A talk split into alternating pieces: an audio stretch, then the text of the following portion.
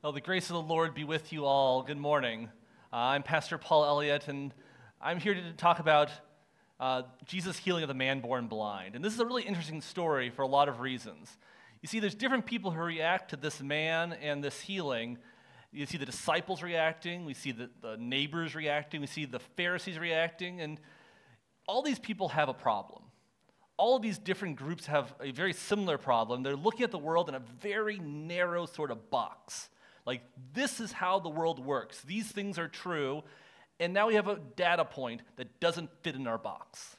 This man or this man's healing just don't fit into our box. And so we're going to try to find some way to force it all together and not have to change the way we see the world. It happens to the disciples first. The disciples see this man and they have a problem because the disciples have this idea that people who suffer great consequences must have done something really terrible right? If you've done something wrong, then you suffer consequences. And blindness is a particularly bad thing to happen to you, especially blindness for your entire life.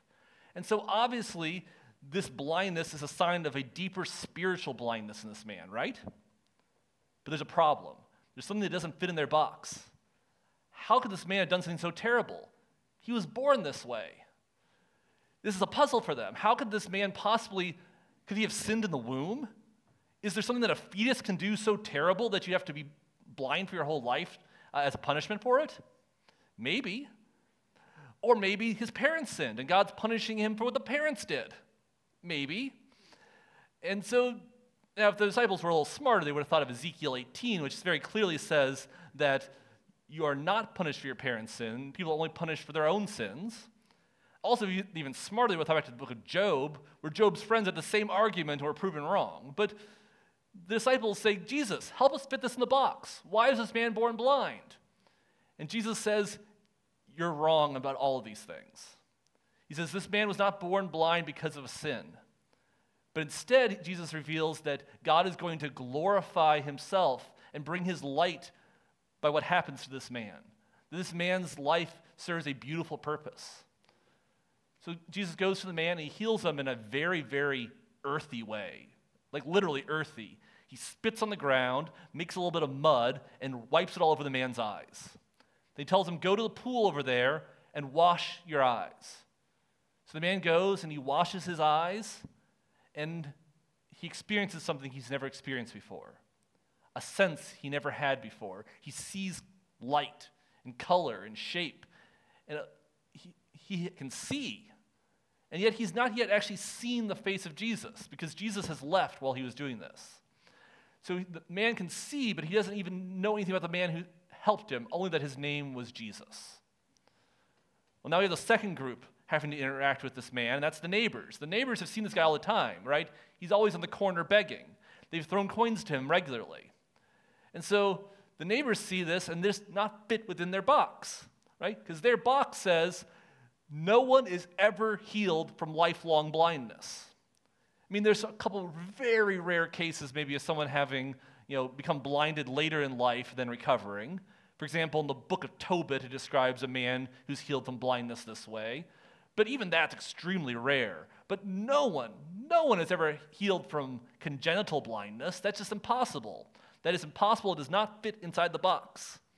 So you think maybe it's a different guy. Maybe he just looks like him. But the man says, no, no, no, it's, it's me. It's totally me. You know, so they don't know what to do with him, so they send him to the authorities. So the authorities now, they have their own box. The Pharisees, the Pharisees, their box is the traditions that have been handed down from the fathers. They believe these traditions that are hundreds of years old, they believe they're thousands of years old, come from Moses himself, they say. These traditions tell us how to understand the Bible, and they can't see the world outside these traditions. And so the traditions don't help them here because, on the one hand, their tradition says God will only do miracles for a righteous man. And this is an impressive miracle, right? The first time ever someone's been healed of congenital blindness. And so, if only righteous people get miracles, and Jesus does this incredible miracle, that must mean Jesus is incredibly righteous. But wait a second. Their tradition also says that you may not do work on the Sabbath and they define exactly what this means. The rabbis had a list of these are the things that constitute work. if you do any of the things on this very long list, you have broken the Sabbath and you are an unrighteous man. Well, Jesus has done this twice now. Earlier, Jesus healed a lame man on the Sabbath and then commanded the man to pick up his bed and carry it home. Well, on the list it says, You may not carry a burden in a public place. That is on the list. Jesus told a man to break the law, therefore, Jesus is not righteous. Well, here, Jesus made mud out of saliva and dirt. Well, it says in the list, you may not knead dough. And they say, well, this is basically the same thing as kneading dough, you know, making the mud. Jesus has broken something on the list, therefore, Jesus has broken the Sabbath, therefore, he is not a righteous man. Perfect logic, right? They never once consider that maybe their traditions are wrong. Maybe their assumptions don't work. But here, some say, well, the tradition says Jesus has to be a righteous man. He healed a blind man. Some say, well, he has to be an unrighteous man because he broke the Sabbath, and they can't make up their minds. So they interrogate the man some more. The man gives them the same answers. I don't know how this happened. I know I was blind. Now I see. Well, they go interrogate the man's parents. They say, hey, is this really your son? Yeah. Was he really born blind? Yeah. Can he really see? Yeah. Okay, that doesn't help. They go back to interrogating the man again. They're going to keep doing this until they find something something that can prove that this wasn't really a miracle, something that proves that this wasn't really a miracle because a miracle will not fit into their box. Well, they finally get so frustrated with this man who just keeps insisting, I don't know what happened. I don't know I, I was blind and now I see. That finally they say, You were steeped in sin, you uh, reprobate. Basically, they just basically say, they call them names. This is when you've lost all ability to argue coherently. You just start calling names. And so they kick the guy out and say, You're not welcome here anymore. They can't see outside of their narrow traditions, their narrow box. And it makes you wonder what narrow traditions, narrow boxes have we built for ourselves? What parts of our culture have we kind of absorbed without even thinking about it? That we don't even consider the assumptions, we just assume it has to be true. Like maybe we've absorbed uh, the tradition that we should look for personal fulfillment in all of our relationships. Anyone uh, have felt that before? Never thought about it? Like, you know, this, this relationship is giving me something positive, therefore I will keep nurturing it. This relationship, this relationship's garbage. I'll seek a better one. Well, have you ever considered that maybe the, the assumption's all wrong? Maybe that actually looking for your personal fulfillment in your relationships is actually poisoning those relationships? Or maybe you've absorbed kind of the assumption that you have to work hard. You have to work hard in order to build up a life for yourself. You have to work hard to build up security. You have to work hard to get all the status that everyone else has. You have to work hard to make your God love you. You got to work something. You ever wonder that maybe all of that work has just made you a slave to those things? That you've just become a slave to your security, a slave to your status, maybe even a slave to trying to please God in ways that will never please Him? These are the kind of things we just kind of absorb without even realizing it, that become part of us, and we never stop to question is this really the case? Well, these Pharisees, this will ultimately come to its ultimate conclusion when Jesus rises from the dead, because that does not fit in their box. When Jesus rises from the dead, they have the facts. They have the same facts we have. The facts that Jesus said he was going to rise from the dead, the fact that Jesus died, and they were very, very sure of this. They stabbed him in the heart to make sure he was dead. Very sure that he got buried in that particular tomb. They sealed it, they had armed guards guarding it, and also very, very sure that tomb was empty on that Sunday morning. Those are the facts that they had to deal with. And now they're trying to fit those facts into their box, and they don't fit. And so the only thing they can conclude is well, the disciples must have stolen the body as completely implausible as that is, right? That a bunch of uh, untrained fishermen who run away in fear are going to stage the heist of the century.